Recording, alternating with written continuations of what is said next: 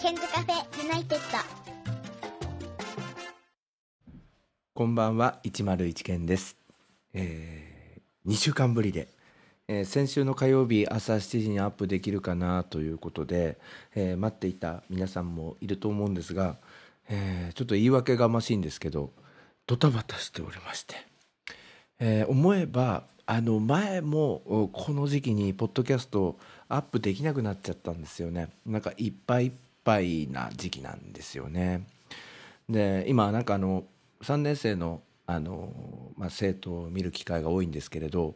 その3年生の子どもたちも今結構いっぱいいっぱいな時期なんですよ。で子どもたちにこんな話をしたんですよね。あの人生の中でこの高校3年の1年間っていうのはこう人生の中で何度もこう何度かピークが来る中でその大きいピークの一つなんじゃないのっていう話をして。でしかもそのピークの中でもこの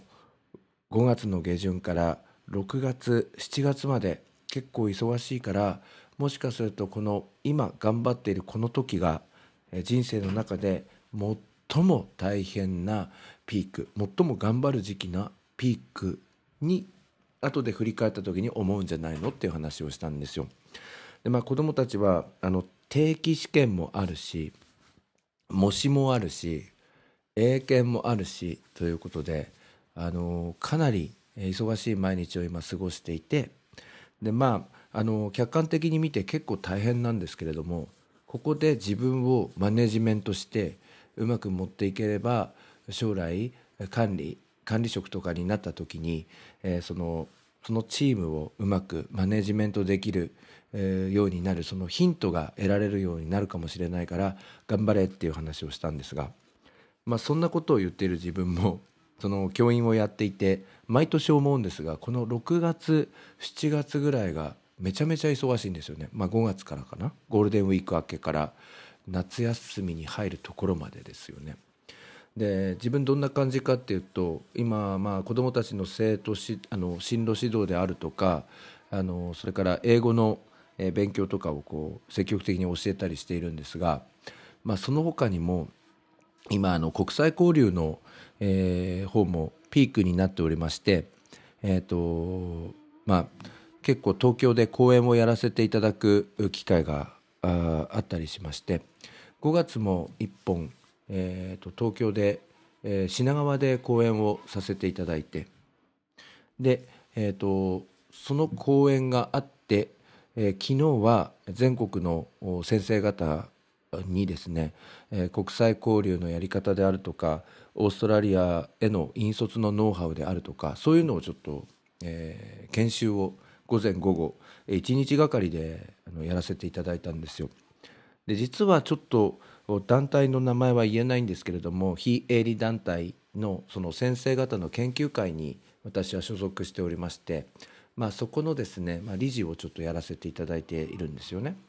でそうするとその研修会ではどんな形になるかっていうとその全国の高校生もこの夏オーストラリアにあの行くことが多いんですがあのそれを引率するのも全国各地の先生方でそうするとただ単に英語ができるだけではうちょっとやれないっていう部分があるんですよね。でそこでそのオーストラリアの、うん、そのコーディネーターの方であるとかオーストラリアの、人々のその心意気であるとか精神であるとか、まあ、心ですよね心をこう掴んであ仲のいい形でうまくプログラムを成功しなければならないということでさまざ、まなそのコミュニケーションの取り方あの英語力だけではないんですけれどもその考え方とか姿勢の違いみたいなのをお話しするんですよ。それからあの一番大事なのがその安心安全で、えー子どもたちをオーストラリアに連れていくっていうことが第一であってそしてこのホームステイの活動っていうのは子どもたちに、まあ、夢や希望を与えるもので。でしかも帰ってきてから自信を育むというところが大事だっていう話を昨日させていただいたんですよね。でそのためにはその引率する先生方が積極的にそのオーストラリアの人々と関わりを持つ。現地へ一緒に行く子どもたちと関わりを持つ。そしてホストファミリーの皆さんとも関わりを持ってその積極的なコミュニケーションの中であれっていうことがあったらばすぐに相談をしたり連絡をしたり、えー、やり取りをするっていうことが大事だっていう話をしました。でこれがですねそのホームステイプログラムっていうのはその例えば車とかを買う場合は何かその欠陥があった場合はリコールなどといって、まあ、修理をしてもらったりとか買い直しなんてできる商品もあると思うんですけれどこれはやっぱり、えー、形このものではないので結局帰ってきてから不満に思われても結局取り返しがつかないことになるという話をしたんです。で大概の場合このトラブルに発生する前にやはり「あれ?」とか「親」って思うことがあってそれを思っているんだけれどもコミュニケーションで「えー、どうしたの?」とか「どういう困りがあるの?」っていうのを話さないまま時間が経ってしまうとその親が、えー、トラブルにつながってしまってで最終的には残念な形になるというようなことがあるというお話もさせていただきました。それからまあ自分のまあ面白いエピソードみたいなのも話するんですけれどどうしてもその学校の先生たちっていうのは型通りとか去年こうだったとか以前こうだったからとかあとは事前に渡される、えー、アイティナリーですか旅程表であるとか時間割とか時程とかっていうものがあってその予定通りにいかないと日本の先生方っていうのは不安になったり不満に思ったり焦ったりするようなところがあるんですがオーストラリアはかなりフレキシブル流動性の高い、えー、形なんですよね。ですからあの事前に配られるアイティナリーとかも結構バンバン変わってくるんですよ赤で。はい、だからそういうそのフレキシブルに対応する、えー、少しの予定変更みたいなのは動じないみたいな、えー、だから心意気としては今日何があるんだろうみたいな今日はどんな変更が起こるんだろうみたいなそのその感じをこうワクワクして待っていてで一緒にその変更を楽しみながらそこに合わせていくっていうことが大事なんですよというお話をさせていただいたんですね。で自分の体験ではですね木曜日にエクスカーション、えーと、遠足が入っていたんですけれども水曜日の朝に学校に行きましたら、え大型バスが学校の前に止まっていて「あの 着いたらケン今日はこれで行くよ」って言われて「あれ遠足明日じゃなかったんですか?」って言ったらばそのオーストラリアの方がですねいやいや明日にしようと思ったんだけど今日天気が良かったんでバス呼んじゃった？みたいな感じでもう今日にしよう行こう？みたいな、うん、そんなこともあって。でそれ結構オーストラリアでの活動を始めたばかりでえっってこれ日本だったらありえないよみたいな、えー、思いになったのであれ木曜日って言ってませんでしたっけ？今日に変更になるっていうのを聞いてなかったですよって私は言ったことがあるんですけどするとそのオーストラリアのあの現地の先生は「そうだよ聞いてないよだって聞いてないはずよだって私言ってないから」みたいななんかそんなあの返しがあってあこういう感じっていうふうに思ったのが最初のインパクトだったんですよね。まあ、なかなかそこまであの大きな変更っていうのはその後はないんですけれども、まあ、そのくらいの変更に動じないというかそれに合わせていって子どもたちものことも盛り上げていってオーストラリア結構あの流動的なあのプログラムいろいろあるから頑張っていこうみたいなそんな感じでやっていくっていうのが大事なんですよみたいなそういう話をさせていただきました。まあ、研修の間何度も笑いを取らせていただいてただ終わってからやっぱ話良かったって夢や希望をこう育むそして自信をつけさせるそういう使命が私たちにあるんですねなどという感想も多数いただきまして結構調子こいた状態で帰ってまいりました。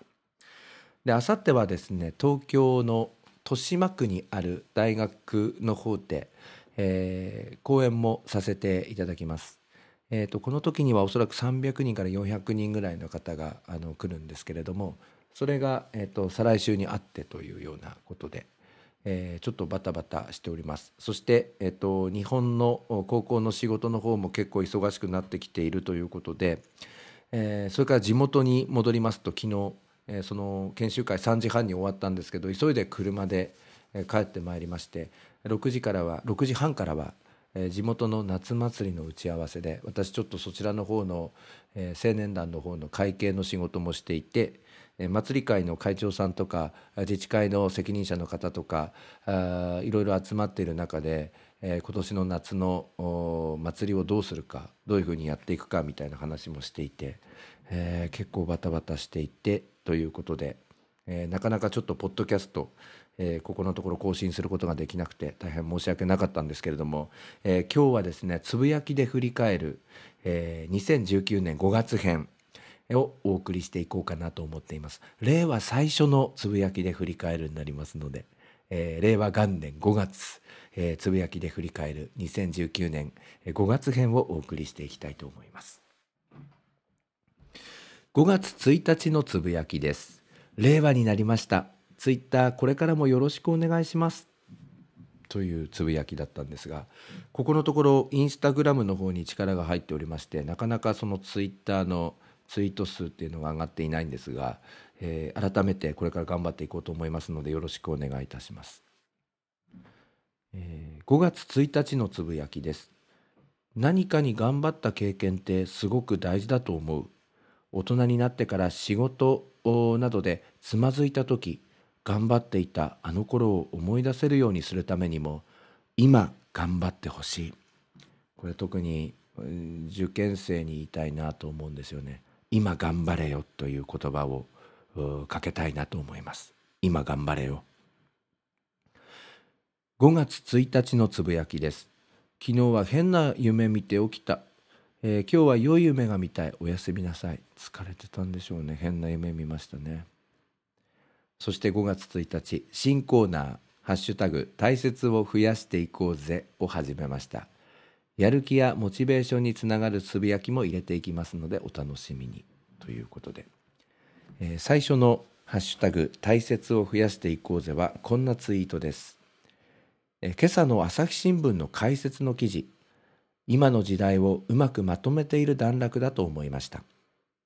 世界と瞬時につながるツールを手に入れた私たちは逆に身近な人たちとのつながりを希薄にしてしまっているのかもしれない。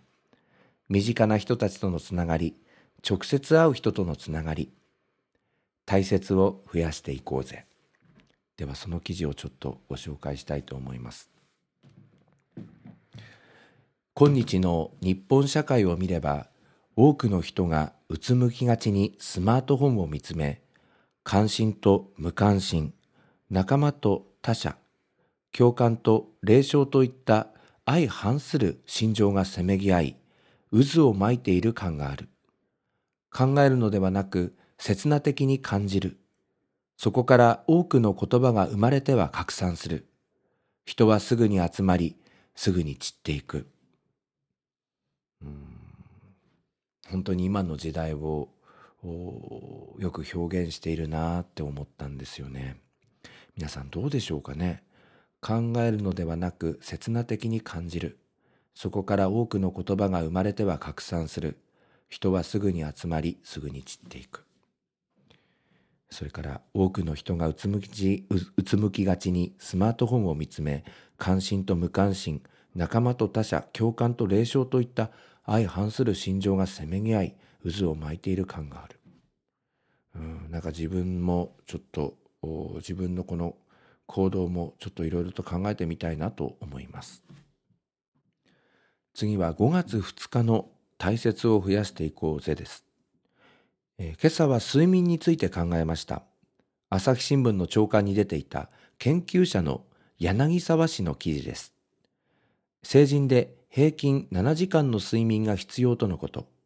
1週間で良いからいつもより1時間睡眠時間を長くすると効果が見えてくるそうです。ちょっと試してみたいと思います。ハッシュタグ睡眠ハッシュタグ大切を増やしていこうぜ。ではこの記事もちょっと一部ご紹介したいと思います。生物の根源的欲求の中で睡眠だけがまとまった時間を必要とします。もったいないと考える人もいますが、寝不足は百害あって一理なしです。個人差はあっても成人で平均7時間、子供ならさらに長い睡眠が絶対に必要です。不足分は睡眠負債として蓄積され、パフォーマンスが落ちます。自分では気づきにくいので、騙されたと思って1週間でいいからいつもより1時間長く眠ってみてくださいと勧めています。世界が違ったという人もいるほどですよ。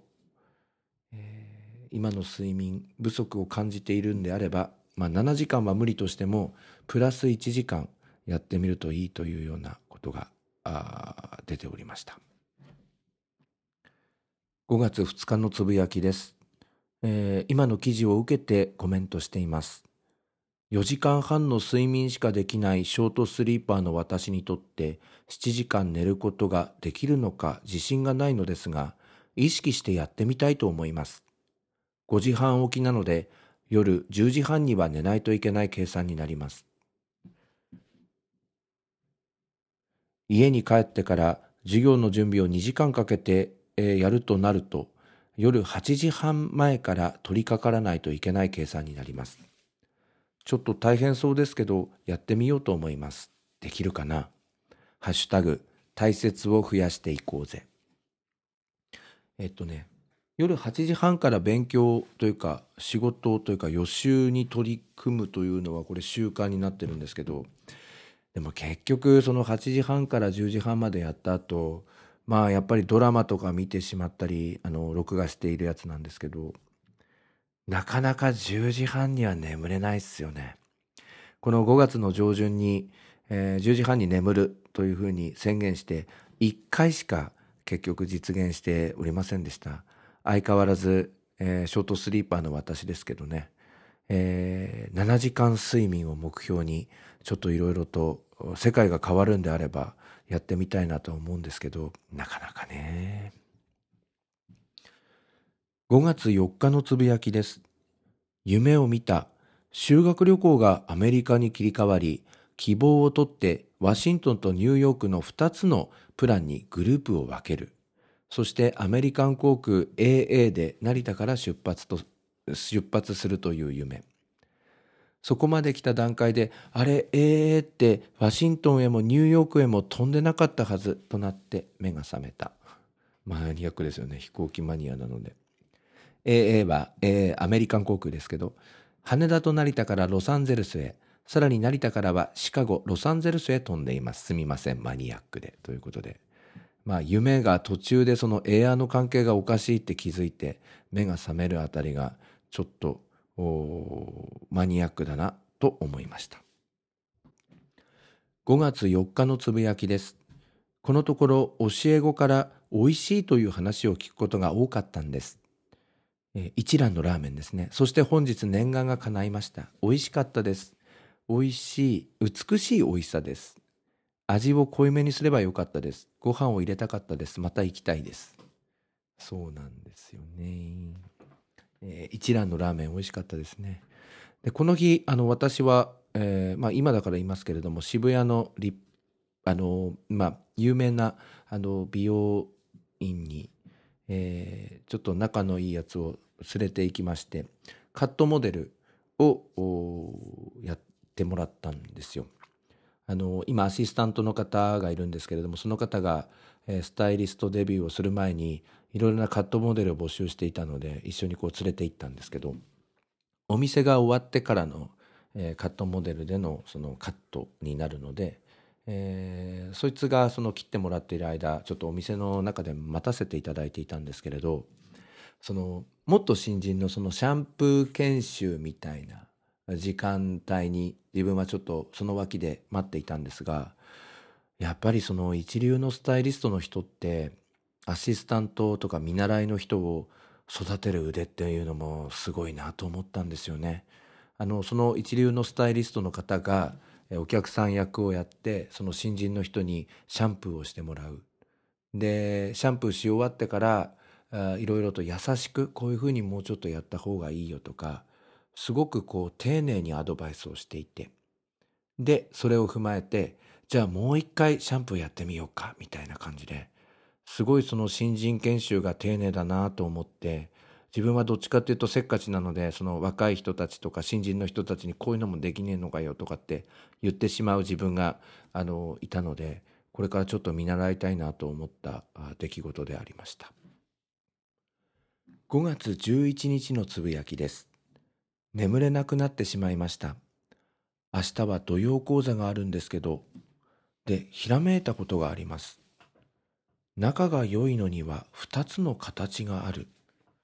私が好きと私を好きで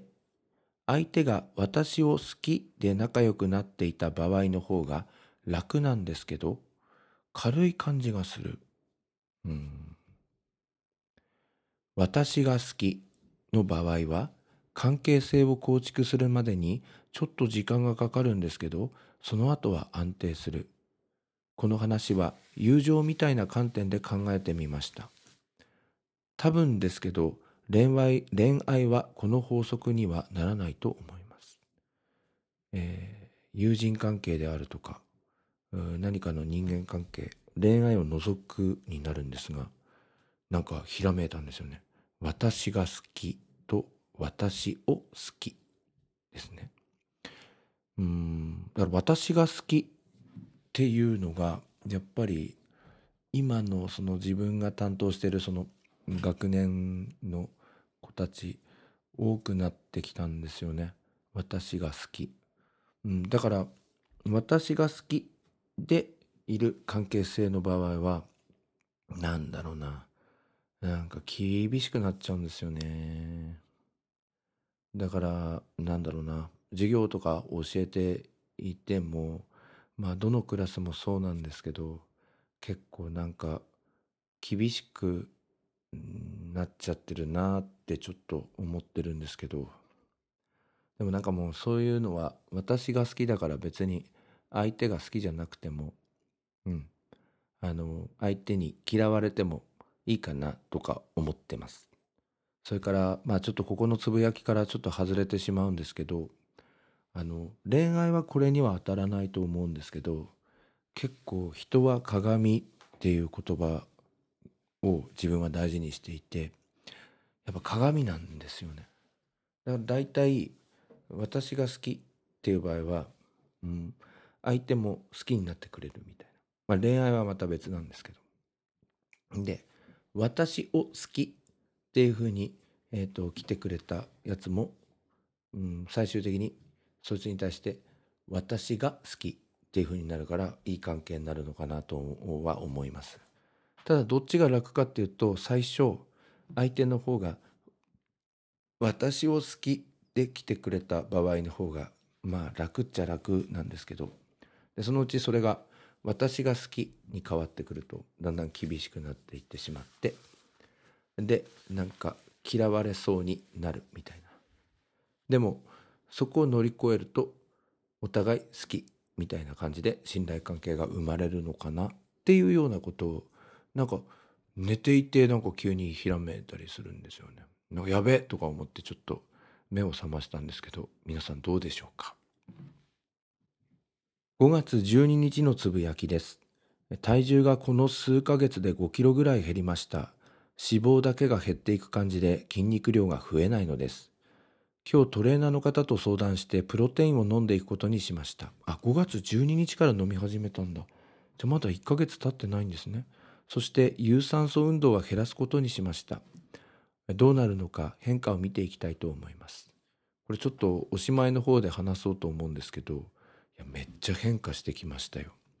あのプロテインってその、まあ、筋肉をこう作るためだけじゃなくてなんか肌の質とか、なんか髪の毛の質みたいなのもなんか変わっていって、なんか結構若返ってんじゃね？えみたいな、なんかそんな感じがするので、なんか結構いいのかなと思うんですよね。で、今飲んでるのはくまモンバージョンの、えー、みかん味っていうのを飲み終わりまして、今はですね、B レジェンドの同じメーカーから出ている、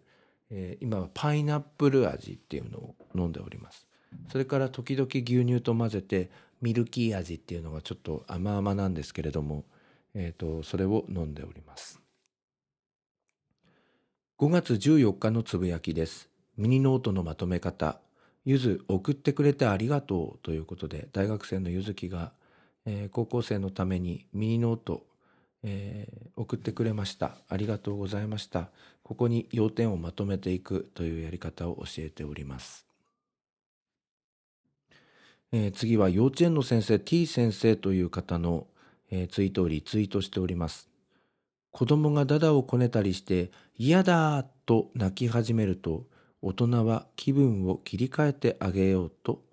えー、つい何かしたくなるんだけどこの泣く時間も子供にとっては自分で気持ちを切り替える練習になっていて時間や環境が許すのであれば時には気の済むまで泣かせてあげるのも愛情年齢に合わせてと出ております。なるほどなと思いましたね。泣くっていうことも大事なんだなと思いますけどね、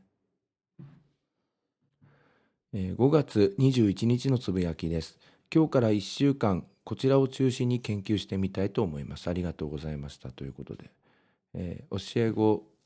に、えー、デューサーの3番を借りて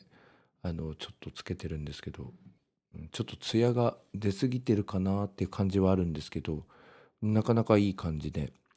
なんかあと香りがすごいなんか気に入っていてもうちょっと使わせていただこうかなと思っています、えー、5月23日のつぶやきです、えー、これは今あの LINE の一言に出ているんですが大切を増やしていこう、えー、毎日一つの大切に気づけば毎日一つの大切に出会えれば一年で365の成長になる。大切を増やしていこう。うん。なかなか自分で考えていいなと思います。5月26日のつぶやきです。初めてガレットを食べました。美味しかったです。これフランスの料理みたいなんですけどカフェで食べました。美味しかったですね、えー、の間の休息。初めてガレットを食べました。美味しかったです。こちらのガレット、中につくばハムが入っているんです。うん、よかったです。えー、えー、と、ちょっとこれはもう6月になっちゃうんですけど、スポーツジムに通っていますが、いい感じで変化してきました。えー、体重はピークの時から8キロ減です、えー、なかなか筋肉がつかないんですけどね、えー、これからも頑張っていきたいです。えー、これ6月1日現在のものなんですけれども体重が58.1キロ。この時ねあの直前に本当はダメなんですけれども牛丼の大盛りを食べてから測ったんですよね。この日朝は57キロ台だったんですよ、えー、骨格筋量 28.8kg 体脂肪量7.0で今理想的な体のためにということでなんか逆に今脂肪を1.8キロ増やしなさいというのが、えー、インボディで出ておりますので、えー、ちょっとですね、えー、どうやっていこうかなということで。で今アイコンがですねあの力こぶを作った状態になっているんですけどこれからこのような、えー、力こぶポーズを作り変化を見てもらいたいと思っています。よろしくお願いしますということで、えー、今ちょっと体の方が結構変わってきまして。で昨日なんかちょっと夕方からその夏祭りの打ち合わせがあったのであの久々にジーンズ普段あんまり履かないんですけどそれ久々に履いたんですけどもガバガバでゆるゆるでなんか具合悪い感じに映るくらいの勢いで、えー、なんか痩せたなみたいな。で今スーツのズボンも実は、えー、M サイズのやつ履いてたんですけどゆるゆるになっちゃって今 S サイズにちょっと変わっているんでなんか自分の場合その筋肉をつけようと思っていろいろやっていたんですがなんかどんどん体が痩せていくみたいな腕が細くなっていってなんか時計もくるくる回っちゃうみたいな腕時計ですけどそんな状況に今なっちゃってるのでもうちょっとその体を大きくするっていう観点でいろいろとこれからは研究をしていきたいなと思っております。ということで、つぶやきで振り返る2019年5月編、令和元年5月編、初めての令和になってからのつぶやきで振り返るでしたけれども、いかがでしたでしょうか？えー冒頭にもお伝えいたしましたが、今本当にドタバタしておりますけれども、うまく自分をマネジメントして、この先も頑張っていこうかなと思っております。えーここまでお聞きいただきましてありがとうございました。皆さん頑張っていきましょう。で101ケンさんに代わって、ケンズカフェユナイテッドからのお知らせです。この番組では現在、リスナーを募集しています。iTunes ストアにあります検索バーに、ケンズカフェユナイテッドと英語で入れて検索してみてください。無料でダウンロードすることができます。iPod などに入れて、ぜひお楽しみください。いつでも、どこでも、何度でも、